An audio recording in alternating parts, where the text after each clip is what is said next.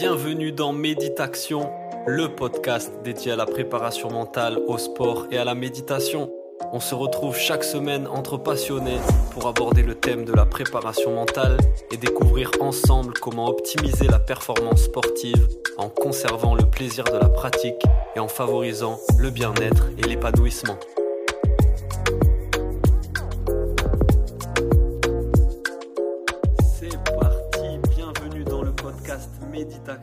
Se retrouve pour un nouvel épisode avec un nouvel invité et aujourd'hui on va parler respiration parce que je reçois un entrepreneur qui est aussi coach en respiration, c'est un spécialiste de cette respiration. Il dit lui-même que c'est un super pouvoir et qu'il faut absolument apprendre à le maîtriser. On va parler de tout ça aujourd'hui avec Boris. Salut Boris, comment ça va?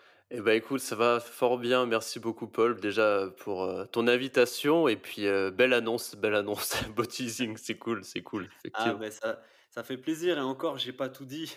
Euh, si tu peux revenir toi un petit peu sur ton parcours, je sais notamment que toi, voilà, dans ta vie d'entrepreneur, tu étais dirigeant d'une start-up, tu as vécu à 1000 à l'heure et tu as souffert du stress, de la fatigue pendant plusieurs années. Ça a impacté ta santé, même d'autres domaines Ouais. de ta vie. Et la respiration est venue remettre un peu de l'ordre dans tout ça. Est-ce que tu peux nous en dire un peu plus? Ouais, carrément, avec grand plaisir. Bah écoute, euh, comme tu disais, moi j'ai euh, j'ai pas du tout de base eu, euh, si tu veux, une formation ou un métier dans la santé avant il y a, il y a deux ans.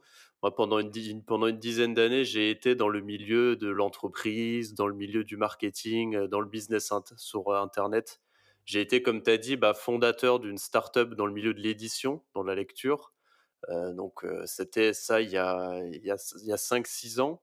Et si tu veux, pendant. je me suis retrouvé, moi, en tant que fondateur d'entreprise, à vivre, comme tu disais, une vie à 1000 à l'heure, c'est-à-dire être confronté constamment aux montagnes russes émotionnelles. euh, parce que, en fait, quand tu es dirigeant d'entreprise et notamment dans les startups, tu as un rythme de vie qui est, en tout cas, comme moi je le pratiquais à l'époque avec mes associés, qui est pas du tout dans la philosophie de l'harmonie du corps, de l'esprit, de quelque chose qu'on peut avoir d'équilibré. Donc j'étais vraiment, en fait, si tu veux, je me suis retrouvé pendant, pendant quelques années à creuser un lit de fatigue, un lit de stress pour arriver dans ce qu'on appelle, bah, tu, tu disais, dans ce qu'on appelle le stress chronique. Et au final, le stress chronique, ça touche, je pense, beaucoup de gens aujourd'hui, tu vois, parce que on est tous concernés par du stress alors, c'est peut-être bien aussi de définir ce que c'est le stress, parce que c'est un mot un peu galvaudé qui veut tout et rien dire, mais en tout cas, on est sollicité constamment par des stressors extérieurs. J'aime bien cette notion pour dire que Mhm. notre environnement, euh, de façon chronique, nous, agresse. Donc, ça peut être par euh, la pression qu'on peut avoir au travail, par la pression qu'on peut se mettre soi-même, par la pollution, par le manque d'activité sportive, par Ça une des mauvaise facteurs respiration. sociaux, des facteurs environnementaux, Exactement. biologiques aussi. Ouais. Voilà, l'environnement, euh, la sphère émotionnelle, euh, la sphère physique. Tu mélanges tout ça et grosso modo, ça te met voilà, une dose de stress qui devient chronique. Et en fait, on arrive à un moment où la chronicité du stress va rendre ton organisme, on va dire, euh, en sous-régime. Et c'est un peu le stress chronique, c'est un peu l'étape d'avant du burn-out. Tu au final, ton Mhm. organisme, il a accumulé tellement de stress qu'au final, un matin, il dit Bon, bah, tu m'as pas écouté, euh, tu t'écoutais pas les signaux d'appel, là, je te mets euh, KO et euh, bah, non, tu n'as pas le choix de te reposer.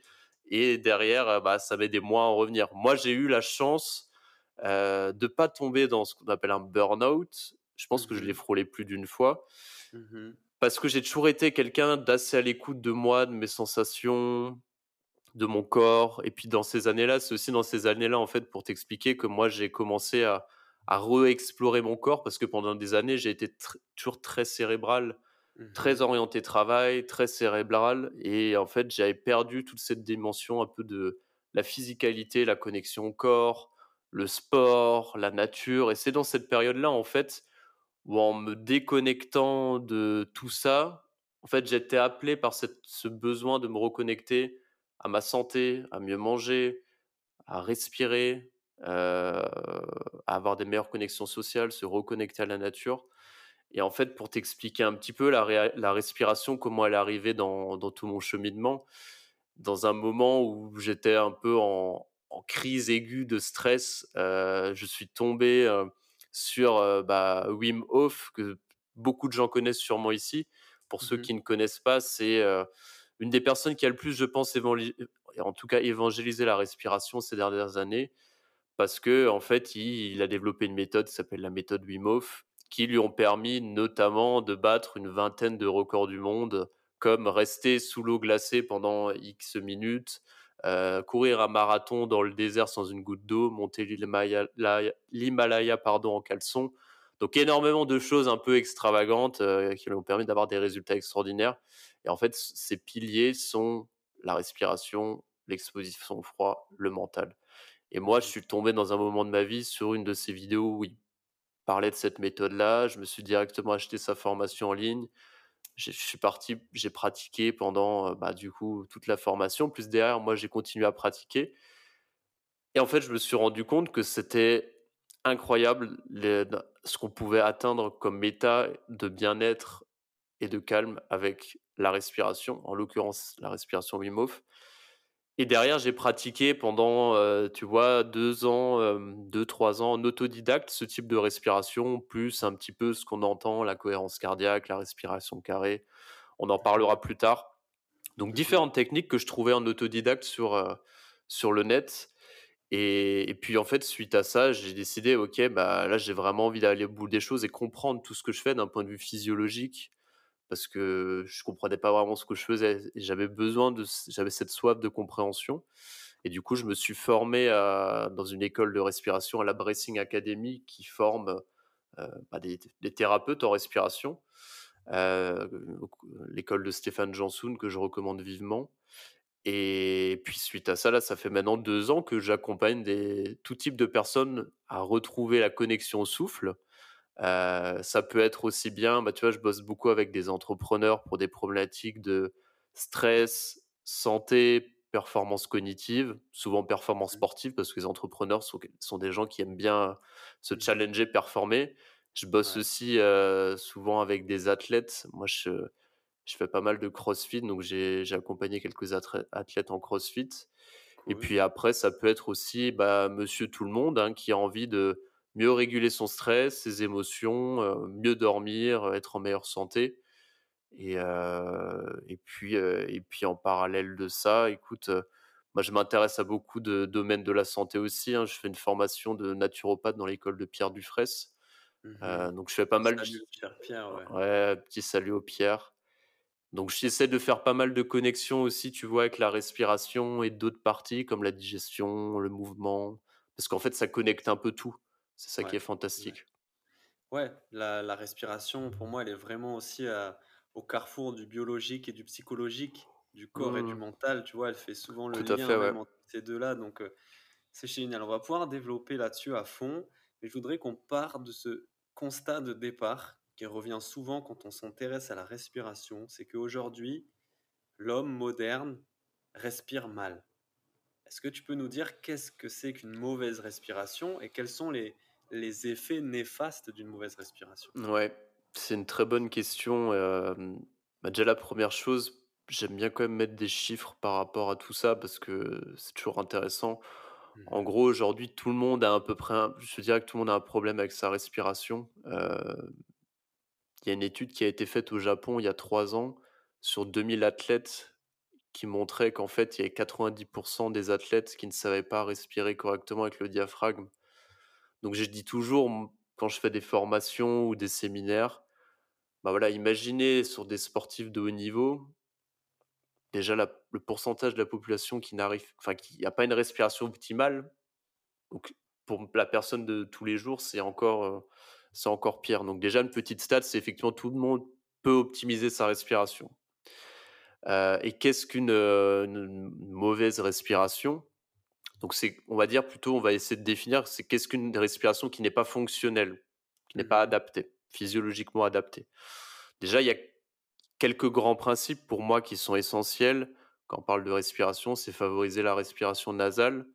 Ça, on l'entend souvent, mais c'est c'est pas c'est vraiment super important parce que le nez est l'organe de la respiration. parce qu'il y a une fonction de filtration des déchets, des bactéries. On le nez permet de réchauffer l'air, de favoriser la vasodilatation, de bien stimuler le diaphragme, de stimuler le système nerveux parasympathique. Donc Mmh mh. énormément de fonctions qui sont, mmh, mis en branle, qu'on n'aura pas quand on respire avec la bouche.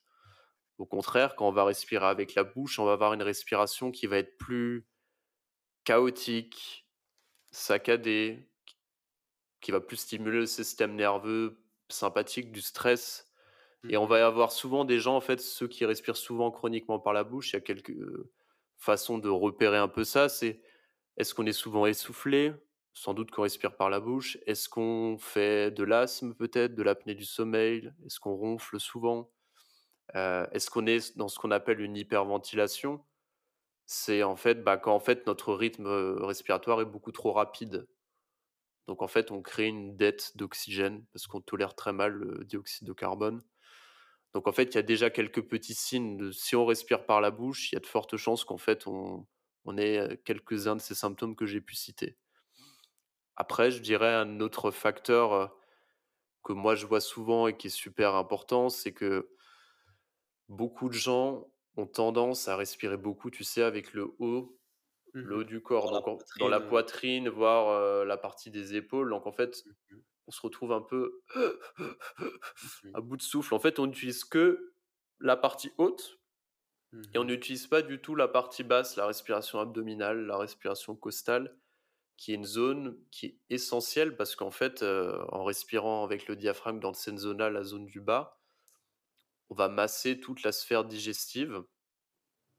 Donc il y a un Mmh espèce de va-et-vient constant qui se fait, qui permet d'avoir une digestion optimale et aussi ça va permettre aussi d'avoir un un bon gainage en fait quand on sollicite cette zone-là. Parce que la Mmh. respiration outre sa fonction d'oxygénation, elle a aussi pour but, comme je disais, de masser tous les organes digestifs, mais aussi de maintenir la statique. Et du coup, bah, souvent, quand on a une respiration haute comme ça, on va mal oxygéner, on va souvent avoir des problématiques digestives parce qu'en fait, on optimise mal, heu, le on va dire le massage des organes et on peut avoir aussi des problèmes de posture parce qu'en fait, on va être tout le temps, on va dire les épaules vers l'avant. Heu, donc c'est aussi voilà, c'est un deuxième facteur que je vois souvent donc respirer par la bouche, heu, respirer par le haut Mmh mh. et après il y a, mmh, on va dire qu'il y a d'autres, symptômes, critères qu'on peut voir souvent pour essayer de se dire: «Est-ce qu'on est dans une respiration dysfonctionnelle?» il y a des tests qu'on peut faire. Heu, moi je fais souvent passer des tests à aux personnes que j'accompagne. Mais souvent un autre facteur que je vois très souvent, c'est en fait les gens qui tolèrent très mal l'apnée, donc c'est-à-dire une décision volontaire d'arrêter de respirer sur un moment T, Mmh mh. Ont de de fortes chances d'avoir un problème avec la respiration. Enfin, c'est pas ont de fortes chances, ont un problème avec la respiration et il y a notamment un test que vous pouvez faire chez vous qui s'appelle le test Bolt. En fait, c'est très simple, on va prendre une inspiration, prendre une expiration, on va se bloquer le nez et on va On va en fait attendre les premiers signes d'envie de respirer et à ce moment-là, on reprend notre respiration et la durée de ce test-là va permettre d'avoir une évaluation de ce qu'on appelle la tolérance au dioxyde de carbone et c'est sa tolérance à l'apnée et plus on va avoir un score qui est élevé, plus on a de chances d'être en bonne santé, d'être résilient, plus on a un score qui est faible. Ce qui est faible, c'est moins de 15-20 secondes Mmh plus on a de chances d'avoir des problématiques de santé. Typiquement, quelqu'un qui va être asthmatique, il tiendra moins de 10 secondes. Quelqu'un qui respire souvent par la bouche, sûrement moins de 10 secondes aussi. Quelqu'un qui est en bonne santé, théoriquement, devrait être plutôt autour de 40 secondes et il y a peu de gens qui le sont. On est Mmh plutôt en moyenne, on est plutôt à de ce que je vois, entre 15 et 25 secondes. Ouais, ce test de Bolt est top parce qu'il permet aussi de suivre ta progression et ton évolution Exactement, ouais. mets à entraîner, à à pratiquer ta respiration, quoi et tu vois que ça peut augmenter petit à petit.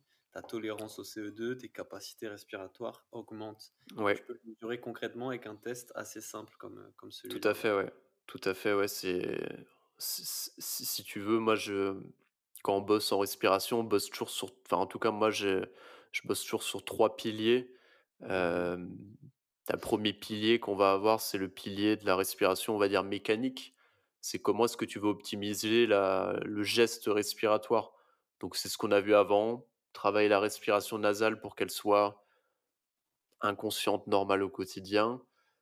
Travailler, bah, la respiration abdominale, la respiration costale, la bonne utilisation du diaphragme au quotidien. En fait, on travaille la connexion cerveau-muscle qui peut être perdue Mmh au au cours de de la vie.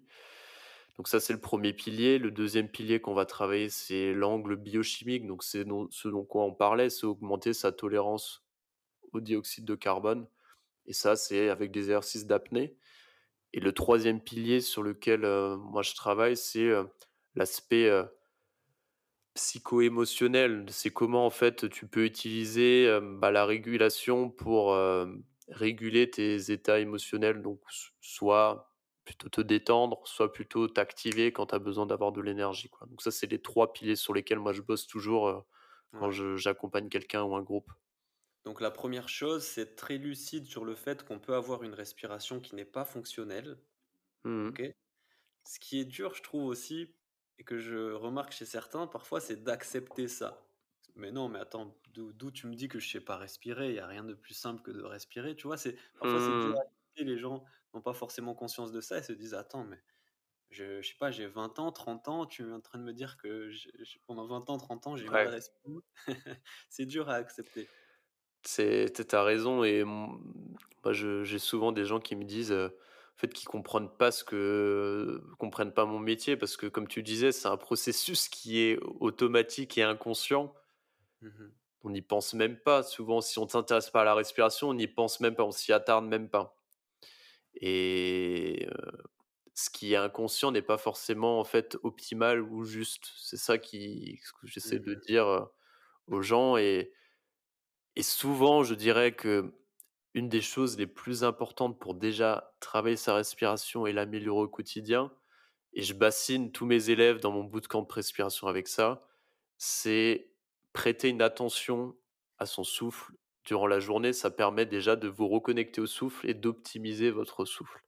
Et c'est Mmh essentiel et ça peut paraître un peu bateau et banal, mais c'est vraiment ça qui fait la différence et qui permet de progresser à long terme. Donc, prendre conscience qu'on a une respiration qui n'est pas forcément fonctionnelle, efficace, accepter ça. Et ensuite, est-ce que tu peux nous dire, du coup, selon toi, qu'est-ce que c'est une respiration fonctionnelle, vraiment, au niveau euh, mécanique, quoi? Ouais.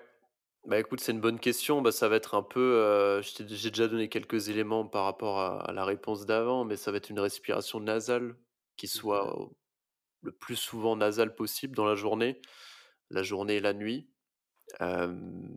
Durant l'effort sportif, dans des efforts, on va dire, de moyenne basse intensité aussi. Sur de la très haute int intensité, des fois, c'est pas possible. Donc essayer au au maximum quand on monte dans les tours de de maintenir une inspiration nasale et avoir une expiration buccale, par exemple, quand on a trop de dioxyde de carbone. Ça mhm, permet de stabiliser le système nerveux dans une zone qui est plutôt, on va dire, parasympathique et d'avoir une meilleure assimilation de l'oxygène durant l'effort. Donc ça, c'est la première chose. Après, bah, travailler, 2 chose, la respiration diaphragmatique et bien solliciter la zone abdominale. Donc on va chercher ouais, une respiration qui va être complète. Donc pour ça, bah, ça peut être voilà, d'être capable de bien solliciter toute cette zone, se reconnecter au diaphragme, se reconnecter à la zone abdominale. Donc ça demande un travail, on va dire, neuromusculaire. Donc ça, c'est super important. Après, bah, comme je disais, on en a parlé, travail de tolérance au dioxyde de carbone en pratiquant en pratiquant, pardon, des exercices spécifiques d'apnée. Il y a pas mal de méthodes qui existent, hein. Il y a la méthode, heu, de la respiration carrée qu'on peut utiliser, on peut prendre une respiration carrée, on va respirer sur, heu, un carré, 4 secondes inspire, 4 secondes apnée, poumon plein, 4 secondes expire, 4 secondes, apnée poumon vide et on peut augmenter la taille du carré, par exemple. mhm, mhm, Hem, moi j'aime bien utiliser aussi, je suis certifié sur la méthode Buteyko, qui est une méthode où en fait là, on c'est spécifique sur la tolérance au CO2 et en fait, on va surfer avec la sensation d'envie de respirer, en faisant des très petites respirations et en En en 1 mois, on peut passer d'un bolt à 20 secondes à 40 secondes, heu, voire plus, heu, 45 secondes. Donc Ça, c'est génial ce que tu dis. Je sais pas si du coup ça tu me dis si si c'est une respiration fonctionnelle. Moi, c'est quelque chose que j'ai intégré et que je trouve génial en termes de bien-être et même en termes de performance. C'est justement d'essayer de respirer le plus doucement. En fait, respirer peut-être le moins possible, avec un filet mmh, d'air très fin, exactement. tu vois? Ouais. C'est c'est un peu la c'est clairement la philosophie et l'approche de de la méthode Buteyko. C'est en fait d'avoir vraiment un tout petit filet d'air Mmh qui soit, très fluide et avoir plutôt une petite inspire et une une expiration qui va être un peu plus longue avec des temps de pause entre ton inspire et ton expire. Donc OK. effectivement, c'est une respiration qui est dans le sens de, on va dire, de la physiologie. Donc il y a ça, donc travailler la tolérance au CO2 et et puis pour qu'est-ce qu'on peut faire aussi? Bah, c'est réguler, comme on disait, son système nerveux et souvent ça va être plutôt réguler dans le sens, voilà, utiliser des respirations de détente, le soir avant de dormir, quand on est stressé, après un entraînement, et puis travailler cette présence au souffle au quotidien, quoi. Ouais. C'est ça qui est fascinant avec la respiration, c'est que tu peux à la fois t'en servir comme un outil de relaxation, comme d'un outil d'activation. Ouais, Ce qui est hyper intéressant pour tous les sportifs qui nous écoutent, parce que il y a des moments, tu as besoin de t'activer avant un effort, avant une compétition, un combat peut-être. Ça peut être intéressant de pratiquer des exercices de respiration qui vont t'activer, activer ton système nerveux, etc. ouais. T'activer physiquement, mais aussi euh, euh, mentalement. Et en effet, il y a des moments, peut-être après un entraînement, surtout quand tu t'entraînes tard et tout ça, tu peux utiliser des techniques de respiration qui vont t'aider à te relaxer, à détendre ton corps, ton esprit, ton système nerveux. Tout à fait, ouais. Qu'est-ce que tu peux recommander, toi, euh, en termes, euh, déjà, on va commencer par là, d'activation? Mmh, ouais. Hem, bah, je te dirais toujours ça dépend parce que, tu sais, on parle beaucoup de techniques, de méthodes. Mhm, Moi, je te dirais que j'ai toujours une j'ai une approche qui est de se dire qu'on essaie d'individualiser en fonction de la personne. Enfin, c'est pas on essaye, c'est important, heu et toute personne part d'un point de départ qui va être différent. D'un point de départ, d'un point de vue santé, d'un point de départ qui est en fonction des objectifs et heu, d'un point de départ de ce qu'on pourrait appeler sa santé respiratoire ou sa résilience respiratoire. Donc en fonction de ça, ça va dépendre et toujours se dire que c'est important d'avoir un un équilibre entre des, mmh, des exercices d'activation, donc on va plutôt être sur quelque chose de dynamisant et des exercices Mhm, respiratoires de relaxation où on est plutôt sur de la détente. Hem, je te dis ça, c'est un petit aparté parce que moi j'ai tu sais, je te disais, j'ai beaucoup pratiqué la respiration Wim Hof, Ouais. notamment quand j'étais dans une période de de stress chronique où j'avais beaucoup de fatigue et et beaucoup de stress. Heu et la respiration Wim Hof, il y a un moment où ça a été de trop parce que je la pratiquais tous les jours pour le matin, pour m'activer, pour être dans une bonne énergie et ça avait ça avait tu vois, ça avait, heu, c'était devenu quelque chose d'addictif comme un peu un café que tu vas prendre le matin, quoi. C'est intense, hein, la respiration Wim Hof, pour l'avoir Ouais, pratiqué pendant un moment aussi, c'est, on n'est pas sur de la relaxation, hein, on n'est pas sur de la relaxation, on est sur quelque chose de très dynamisant Ouais. et du coup, pratiquer trop intensément des respirations actives, Mmh. activantes Mmh Peuvent avoir un effet néfaste, ça on en revient un peu au concept d'hormèse, hein, du cher Pierre. C'est que, mmh, quand c'est trop intense, c'est pas juste par rapport à la physiologie, ça peut avoir un effet négatif. Donc ça, c'était petit aparté, heu, parce qu'on veut souvent dans notre monde, tu vois, on et je le vois beaucoup chez les entrepreneurs, chez les athlètes, heu, Mmh souvent ce qu'on veut, ça va être des exercices pour s'activer et la relaxation, c'est souvent mis au second plan parce qu'on se dit, ah non, bah, j'en ai pas besoin, à quoi ça sert de dormir, heu, 8 heures, heu, à quoi ça sert de faire des exercices de relaxation? Moi, j'ai plutôt besoin d'avoir de l'énergie, et souvent on prend le problème un peu à l'envers. Mmh Donc mais bon, c'est toujours intéressant de d'avoir aussi ces exercices-là. Donc qu'est-ce que tu peux faire? Bah, tu les, mmh, tu vas avoir les bah, Wim Hof peut être une respiration à pratiquer de temps en temps, Mmh typiquement, 1 fois par semaine, quand on a envie de s'activer. Ça peut être intéressant. Moi, j'aime bien les exercices de pranayama, du yoga.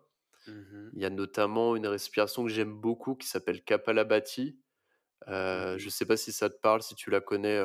Si, ouais, bien sûr, elle a été vachement popularisée en plus dans le jiu-jitsu brésilien. D'accord, OK, je le sais pas. Je le vois beaucoup faire cet exercice. Moi, je la pratique, toujours avant d'aller à l'entraînement. Je fais cette OK. respiration Kapalabhati. Je trouve ça justement, ça m'active, ça me met dans un bon état physique, heu, mental. Ouais, moi je l'aime bien parce qu'elle a ce côté où je trouve que tu peux avoir des effets similaires à la respiration Wim Hof, mais ça reste plus physiologiquement peut-être, heu, juste adapté. Wim Hof, on va aller chercher quelque chose d'un peu plus Ouais, puissant enfin on va dire forcé. puissant, forcé. Mmh donc Kapalabhati, j'aime bien pour ça. Et puis tu vas bien aussi solliciter toute, heu, la détente, heu, du du du diaphragme qui peut être une zone qui va très vite se crisper avec les émotions, avec les tensions. Et le fait d'avoir une expiration qui va être active, heu, c'est super intéressant. Donc je te dirais ces 2 exos peuvent être intéressants, mais globalement si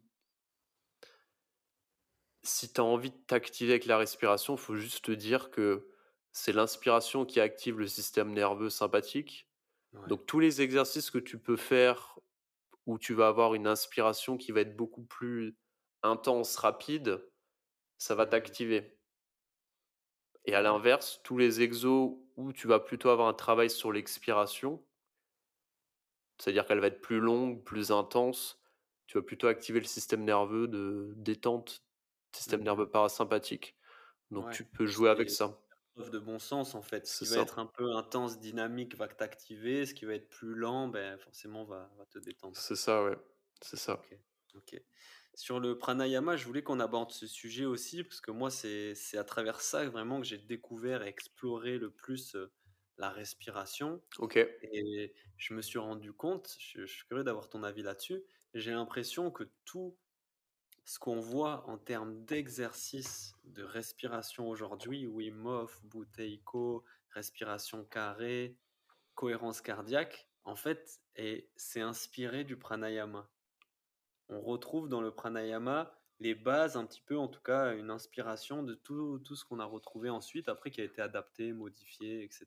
Ouais, ouais, c'est une très, très bonne remarque et j'écoutais encore un podcast, heu, ce midi, heu, de qui parlait de ça, d'un sur le fait qu'au final, nous, on a on a on a pas inventé grand-chose en respiration. Aujourd'hui, il y a une, heu, tendance, une vague de d'intérêt pour la respiration et pas Mhm. mal d'études, valident les bienfaits de la respiration, ce qui est génial, Ouais. clairement.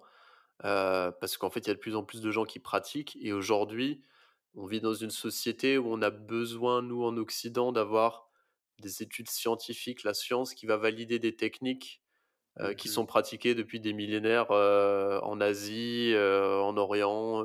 Mhm. Donc en fait, c'est comme tu dis, la la respiration, elle est pratiquée depuis des millénaires dans certaines civilisations. On parle, bah, là, du yoga dans la dans civilisation bouddhiste en Inde la respiration taoïste où le souffle a une place, primordiale.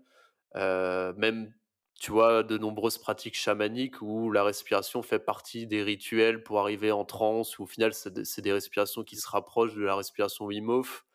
Heu, bah, Wim Hof, lui, s'est inspiré de, des respirations ouais, du yoga Tummo, exactement, je cherchais le mot. Tu vois, même les instruments de musique, ty type, heu, les didgeridoo, ce genre de choses, tous les instruments avant, en fait, tu utilises ton souffle et tu allonges ton expiration et en fait, le fait de jouer ce type d'instrument, ça fait un travail du souffle et ça Mhm. amène, heu, les ça amenait en fait, heu, certaines civilisations à arriver dans des états, heu, on va dire de transe ou travail du souffle pour être, on va dire connecté à quelque chose de profond. C'est un peu l'idée de la respiration, c'est l'essence, la connexion au tout, hem, la connexion à en fait, à son environnement, la connexion à soi. Donc, heu, tu as bien raison, en fait, toutes les respirations Wim Hof, Buteyko, la cohérence cardiaque, c'est aujourd'hui, nous, une nouvelle façon de de synthétiser toutes ces connaissances à travers des études scientifiques, pour Ouais. certaines ou non. Mais voilà, sûrement que le les techniques de pranayama sont sûrement une des on va dire une des philosophies les plus avancées si on a envie de s'intéresser à la respiration, travailler, enfin, aller explorer ça, c'est sûrement une des très bonnes écoles, effectivement. Les plus avancées et les plus fines et ça, c'est une question que je me pose souvent, c'est comment ces yogis, il y a des centaines ou des milliers d'années, ont pu arriver à ces découvertes rien qu'avec cette exploration intérieure très fine, tu vois? De façon très empirique, quoi. Ouais, c'est bien que tu le précises parce que plus j'avance moi dans ma pratique, plus ma pratique elle devient, comme tu disais, fine, intentionnelle, juste Mmh et moins elle devient, on va dire, heu, cadrée, structurée, dans le s Académique. académique. Parce Mmh. que souvent et c'est normal, au début, on aborde la respiration avec des exercices très spécifiques, des tempos. Ah OK, il faut que je respire sur 4, après sur, heu, bloc sur Mmh 6, mh. heu, on expire Mmh sur 8. Et je dis souvent à mes à mes élèves, c'est bien au début, mais ce qui va être important, c'est aussi la qualité de présence que vous allez avoir quand vous respirez.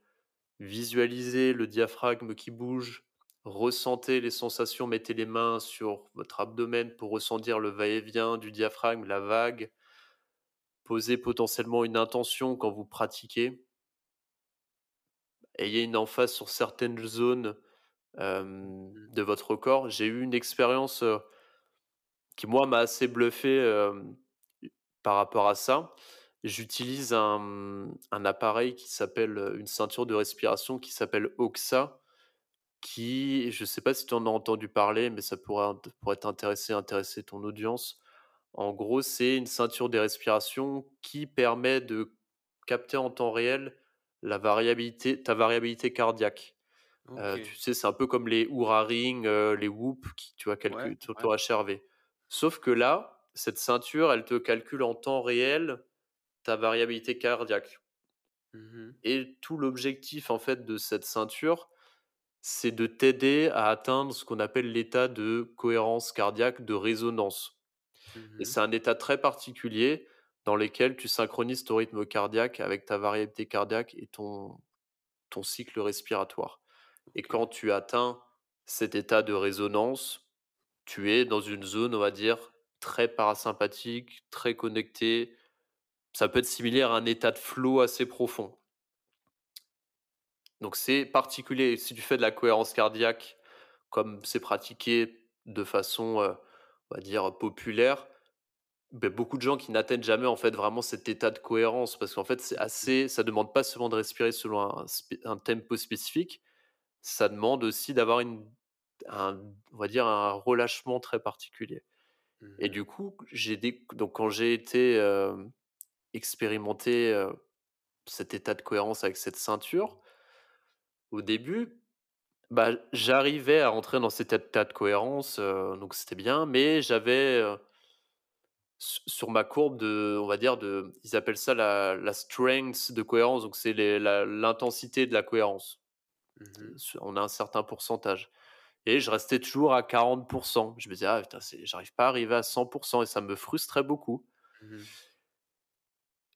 et en fait, j'ai eu un un déclic à travers une un ostéopathe qui est spécialisé dans le nerf vague, qui m'a donné quelques conseils, qui est expert de la cohérence cardiaque et avant, je pratiquais avec beaucoup de de façon mécanique quand je pratiquais ces exercices de cohérence où je me focalisais beaucoup sur la zone du ventre pour avoir une respiration complète, un geste optimal, fluide. Et il m'a dit: «Essaye de pratiquer, tu mets une emphase sur la zone du front, qu'on Mmh va avoir souvent dans ce qu'on appelle le troisième œil en en yoga. Peu Mmh importe si on est, ouvert avec ce côté un peu spirituel, on s'en fout, mais avoir une emphase vraiment entre les 2 yeux et se ouais. concentrer sur cette zone-là. Mmh mh. Et à partir du moment où j'ai pratiqué la respiration de cette façon-là, je suis passé à 100 à à quasiment à toutes mes mes sessions de respiration de cohérence. Alors c'est une petite anecdote parce qu'elle est intéressante, parce que, j'aime bien quand même avoir des des outils scientifiques pour valider des pratiques et Mmh là, mh. en tout cas, le fait de juste changer mon attention, la la mettre à un autre endroit, ça a totalement bouleversé, en fait, mon état de flow pendant que je respirais et l'atteinte de mon état de cohérence et c'est des choses qui sont très subtiles, hein, Ça a du sens, ça a du sens parce que dans le dans le pranayama, donc on te dit que l'objectif principal est de faire circuler, d'assimiler des énergies vitales qui sont le prana, mais aussi beaucoup de développer ton attention et ta concentration. C'est des vrais Exactement. exercices de concentration qui demandent une attention à l'instant, à ce que je fais, une concentration très très forte, quoi. Et qui te permettent de développer ces capacités-là attentionnelles aussi. C'est ça qui est C'est fort ça. avec la respiration. Ouais, tout à fait, tout à fait. Maintenant, si on parle vraiment sport et respiration, et quand je dis sport, je dis vraiment dans le feu de l'action. Heu, si on prend l'exemple du jiu-jitsu brésilien, qui est le sport que je pratique et beaucoup de gens qui qui nous écoutent, je pense, pratiquent le le JJB. C'est un effort qui est intense, qui est explosif, qui est dur, hem, qui est dans le combat, dans la force. Hem, quel quel est quel est l'élément central ici à travailler et à être et à être vigilant au niveau de sa respiration? Mmh. C'est alors je suis pas expert du JJB, je j'ai jamais pratiqué, mais du coup je je vais me je vais me dire un peu ce qui me vient et ce qui me paraît être des principes essentiels, mais je pense que Mmh tu pourras compléter parce que tu as Ouais. vraiment l'expérience de terrain, ça serait je serais très, très heureux un peu d'avoir ton avis aussi là-dessus, ça ça m'intéresse. Mais déjà ce qui me paraît essentiel, c'est de, j'imagine que quand tu as des efforts explosifs comme ça, c'est très important en fait d'avoir un état, on va dire de de calme et de présence, de conna enfin voilà, d'être dans un état de relâchement avant d'avoir ton on va dire ton effort ex explosif. Ouais, ouais. Donc ça, ça me paraît déjà essentiel donc j'imagine être le plus souvent en respiration nasale dans ce cas-là, me paraît Mmh super important pour garder cette maîtrise, cette bonne oxygénation, cette bonne Ouais. ancrage au sol, pour pouvoir être dans, voilà, on va dire, quelque chose d'explosif par la suite. Donc ça, ça Ça, m'a beaucoup aidé, c'est clair, avoir adopté une respiration nasale le plus possible et même tout le temps, parce que ça te permet de gérer ton effort, de garder une bonne oxygénation, mais aussi, comme on vient de dire, ça te permet de maintenir ta concentration et ton attention mmh, dans l'instant. ouais, ça, ça me paraît essentiel, et ça me en fait, c'est même essentiel, j'ouvre un peu sur tous les autres sports. Sur tous les autres sports, la plupart du temps, c'est si vous pouvez essayer d'être en respiration nasale le plus possible, Mmh c'est essentiel. Yes. petite, remarque par rapport à ça, pour des gens qui respirent depuis des années par la bouche, il peut a c'est même sûr qu'il y aura un temps d'adaptation Mmh et du coup, ça demande d'y aller progressivement parce que sinon, en fait, on on peut juste se dégoûter et puis arrêter de de le faire. Donc pour moi, c'est essentiel de travailler quand on veut l'améliorer dans sa pratique sportive, de déjà commencer à le travailler en dehors de ses entraînements et de sa pratique sportive, en faisant des exercices spécifiques de respiration, Mmh respiration nasale, pour que une fois qu'on commence à s'adapter, ça devienne naturel ou du moins plus naturel devant enfin durant l'effort sportif. Bien sûr, on développe un skills en dehors de son combat pour pouvoir l'utiliser, le ramener avec soi, Exactement, ouais. C'est pas pendant le combat, ouais, qu'on le qu'on le travaille. C'est ça, donc ça, c'est la première chose et ça me paraît essentiel, bah, comme tu disais, pour maintenir la concentration, un système nerveux parasympathique, bien Mmh utiliser le diaphragme et j'imagine ça aide aussi pour, heu, pour le gainage et être bien bien tanké au sol. Après, comme tu disais, je pense qu'il peut avoir des exercices intéressants à pratiquer avant un un combat, potentiellement, Mmh ou avant un entraînement, comme tu disais, Kapalabhati pour se concentrer, Ouais. pour faire circuler un peu l'énergie vitale, chauffer un peu tous les muscles de la respiration, ça, ça peut être intéressant. Tu peux avoir aussi pour, heu, pour des gens qui ont qui sont pas qui qui ont pas envie de forcément faire Kapalabhati, peut-être des respirations type respiration carrée peut être intéressant parce que ça permet d'augmenter aussi un peu le le focus et ça amène un un léger travail de enfin de tolérance au dioxyde de carbone avant, Ouais. Heu, un combat et en fait la respiration carrée a été, heu, popularisée parce que c'était la respiration des Navy Seals, hem, les forces d'élite américaines qui l'utilisaient pour se mettre dans une situation de concentration extrême. Donc je Mmh pense que ça peut être très intéressant aussi, avant un Yes. combat. Potentiellement, heu, je vois pas exactement comment est structuré un combat de JJB, mais moi, il y a une respiration que j'aime beaucoup et qui permet de, en quelques 30 secondes, 1 minute, de redescendre dans une zone parasympathique. Ça s'appelle le soupir physiologique. Heu, c'est une respiration où en fait on va faire une première grande inspiration par le nez et directement on va faire derrière une seconde inspiration par le nez, donc ça ressemble à ça. Et on va faire une longue expiration par la bouche. OK. Et en fait, faire quelques cycles, ça peut être vraiment sur moins d'une minute de ce type de respiration, peut être intéressant, par exemple, durant un effort, enfin, en sur un moment de pause, imaginons qu'on a une Ouais, partie ouais. active, il y a peut-être un moment où on est on a vraiment besoin de se redescendre dans une zone, de concentration, de détente. Se faire deux trois cycles de cette respiration peut être intéressant pour revenir redescendre très vite, quoi. ouais, c'est super ça, parce que quand je pense au JJB, donc c'est un combat au sol, il y a des moments un peu plus calmes où, par exemple, l'adversaire est dans ta garde, où tu arrives OK. à poser le jeu, où donc, heu, théoriquement, quand je me projette, tu peux avoir le temps de te faire une, 2, voire 3 peut-être, heu, respirations de ce type, soupir physiologique. Il y a aussi des moments où l'arbitre te relève et je sais Voilà, pas, il faut remettre sa ceinture, son kimono, donc tu peux en profiter pour, heu, faire cette respiration pour peut peut-être regagner en, en en calme, en concentration et ça peut aider pour l'oxygénation et après à l'entraînement, comme on enchaîne les randonnées, donc les ouais. Beh, entre les randonnées, ça peut aussi être, heu, je pense intéressant à tester, ouais, Ouais, je pense que typiquement sur des moments, comme tu disais, heu, entre guillemets «de pause», peut-être pas Mmh dans le feu de l'action parce que j'imagine que c'est c'est tu es plus en mode Ouais, sur, heu, la survie et tu penses pas à ça, mais sur des moments, des brefs instants de pause, si tu as 30 secondes pour, souffler, ça permet d'atterrir dans la zone parasympathique et de descendre le rythme cardiaque en très peu de temps. Donc ça peut et être là, on très imagine intéressant. que si tu as fait ce travail-là, toi, tu as réussi à à redescendre ton rythme cardiaque, ton sy ton système nerveux, tandis que l'autre n'a pas fait. Voilà, Forcément, tu repars avec un léger avantage à ce c'est ça, exactement. Donc tu as ça qui me paraît intéressant. Après on en a pour déjà développer, ouais, vas-y. pour pour développer ses capacités respiratoires pour l'effort, pour un effort, on va dire, intense comme le crossfit ou le JJB. Du coup, ça va vraiment être travaillé en amont, cet entraînement de tolérance au CO2 qui va être intéressant? Exactement, bah, c'est exactement le point sur lequel je voulais revenir, c'est ça, c'est en amont pour maximiser l'endurance, maximiser, heu, on va dire ta tolérance à l'effort intense. Le travail de tolérance au CO2 est super intéressant pour ça.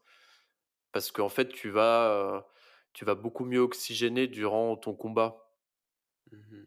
Donc super essentiel de travailler heu, type OK. bouteille-co, type des exercices d'apnée.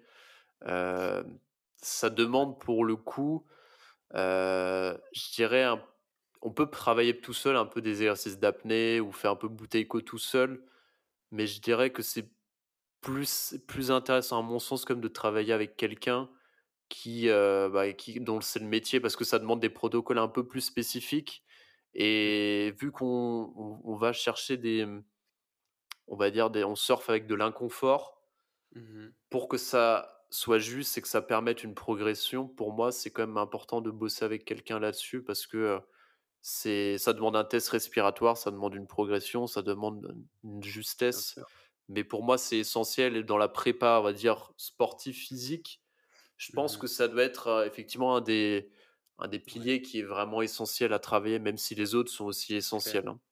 C'est clair et ça, moi, je le je le rappelle souvent aussi, c'est que c'est pareil pour la préparation physique, la préparation mentale. Tu peux aller à la salle de ton côté, tu peux entraîner, trouver de l'information et tout ça dans ton côté, mais si tu veux vraiment optimiser, progresser et atteindre une forme de transformation dans ce que tu souhaites développer, beh, le fait d'être accompagné par quelqu'un qui connaît des protocoles, qui va te mettre en place des méthodes d'entraînement personnalisées sur mesure, ça va forcément te faire progresser plus vite et plus efficacement, ça c'est ouais, clair et net.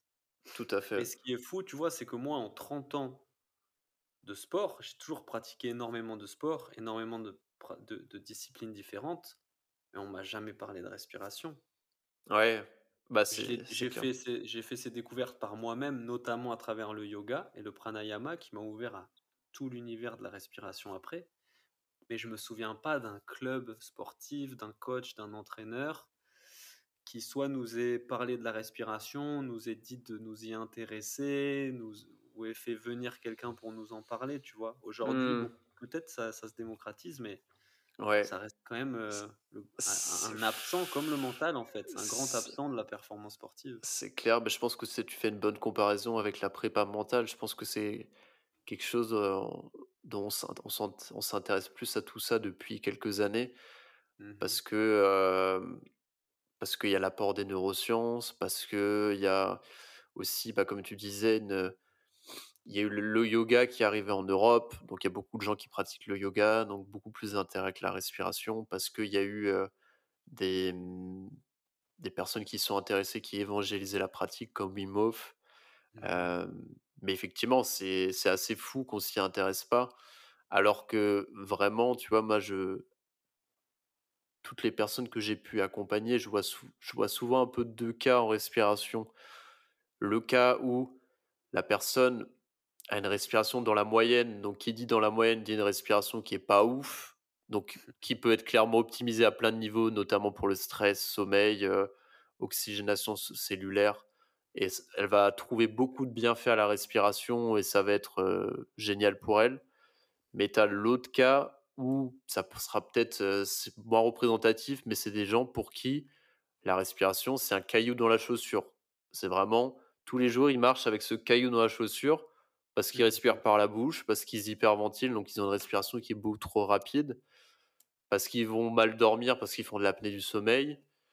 Et du coup, pour ces personnes, ça va être, ça peut être le jour et la nuit. Juste leur réapprendre à respirer par le nez, ça peut être un bouleversement de vie qui peut être, fou parce qu'en réapprenant à respirer par le nez, on peut passer d'un rythme, on va dire, quelqu'un qui va respirer 18 à 20 fois par minute à 12 à 13 fois en quelques mois.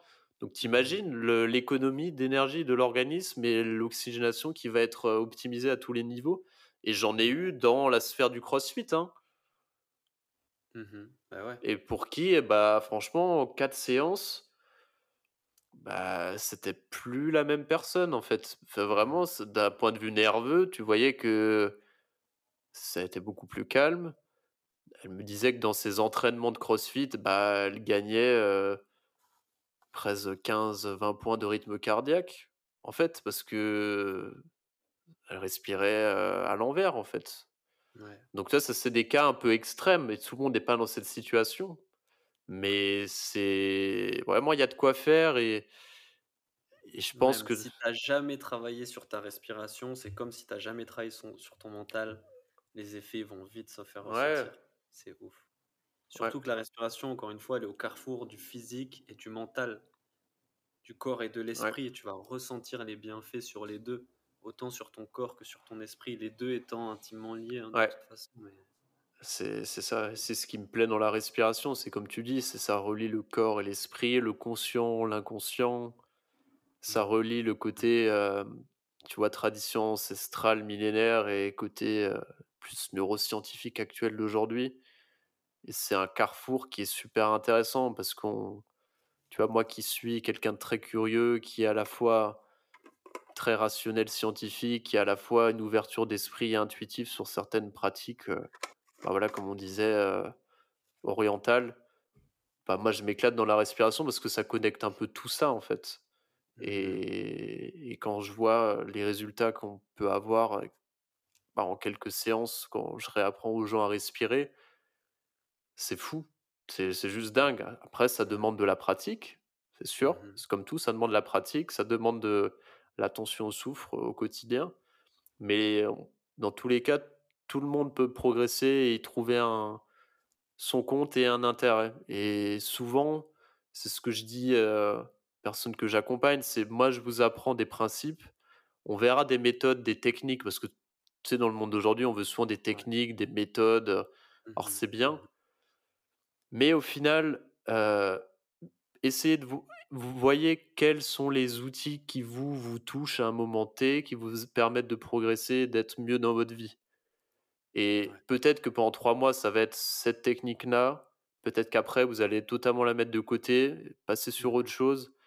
Mhm. Donc pour moi, il y a pas de, tu vois, il y a pas de de combat d'ego, de conflit d'école, de: «Ah, c'est quoi la technique, la meilleure technique de respiration? Est-ce que c'est Wim Hof? Est-ce que c'est Bouteilleco? Est-ce que c'est la cohérence cardiaque?» souvent, c'est des questions qu'on me pose, hein: «C'est quoi la meilleure technique pour ça, pour ci?» je dis toujours: «Ça dépend» parce que ça va dépendre de la personne, ça va dépendre de du moment de sa vie, enfin, ça dépend de plein de choses et c'est ça qui est intéressant avec la respiration, c'est qu'on peut jouer avec tous ces outils et voir comment est-ce que notre organisme, réagit à tout ça, quoi. qu'il y a vraiment une diversité pour le coup de techniques ou de méthodes ou de styles Ouais, te permet de tester plein de choses, de passer de l'une à l'autre, d'en lâcher une, de reprendre l'autre et tu vois? ouais, Et ce qui est ce qui ce que j'ai envie de rappeler aussi, c'est que moi, je je pratique beaucoup donc aujourd'hui les exercices de respiration parce que ça va m'apporter un bien-être mental, physique, améliorer mes performances sportives et tout ça, mais aussi parce qu'en fait, je kiffe le faire.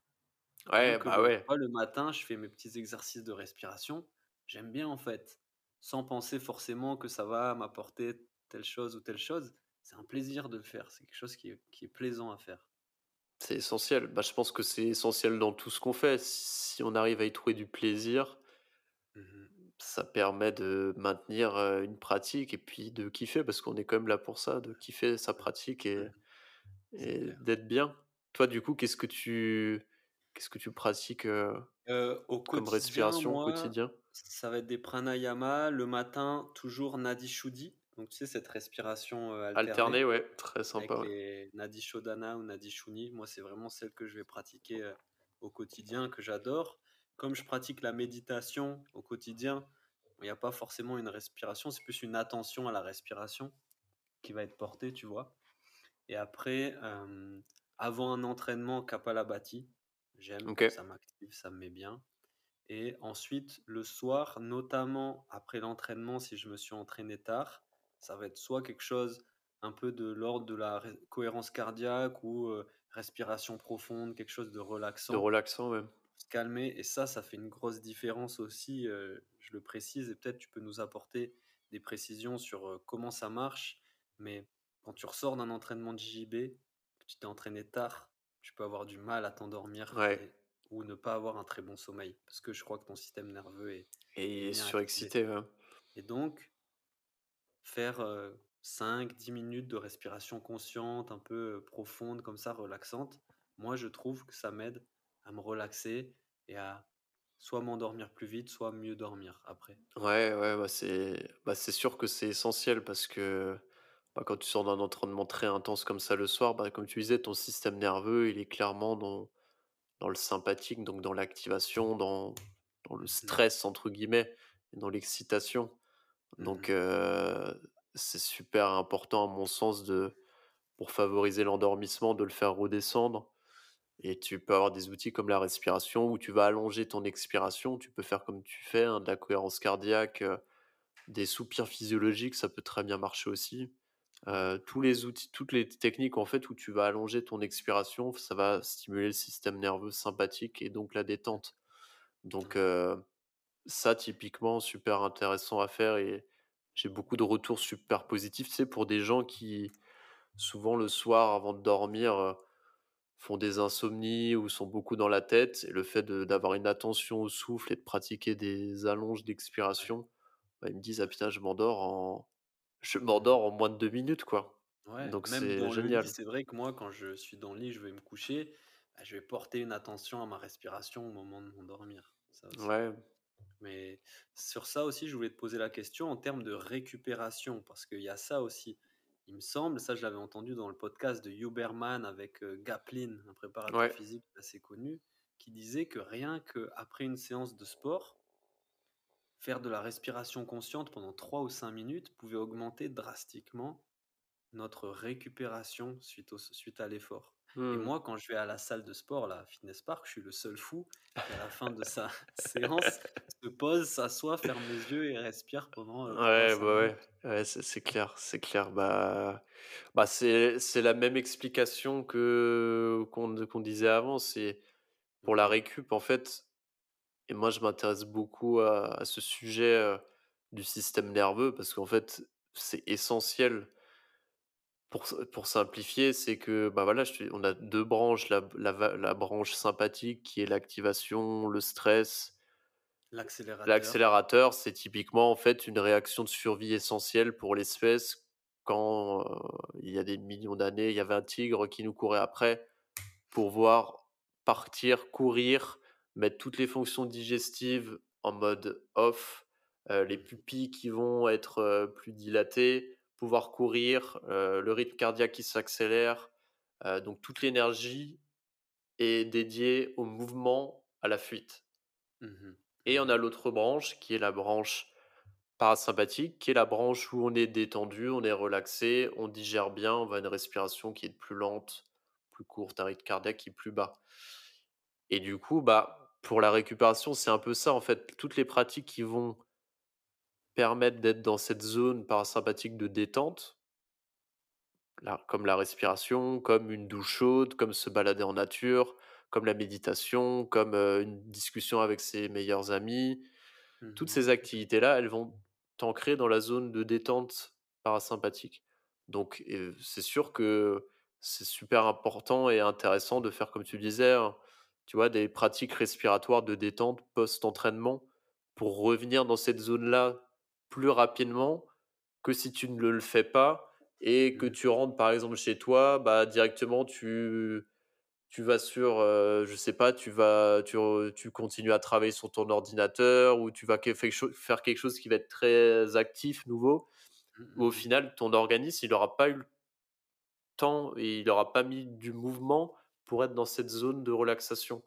Et il faut toujours penser à cette dynamique-là, c'est que plus tu es dans cette zone parasympathique, plus tu vas amener de la de la récupération, plus tu vas amener du coup de la voilà, de l'optimisation de tes performances. Et souvent Bah, en fait, heu, on est beaucoup trop dans la zone d'activation aujourd'hui.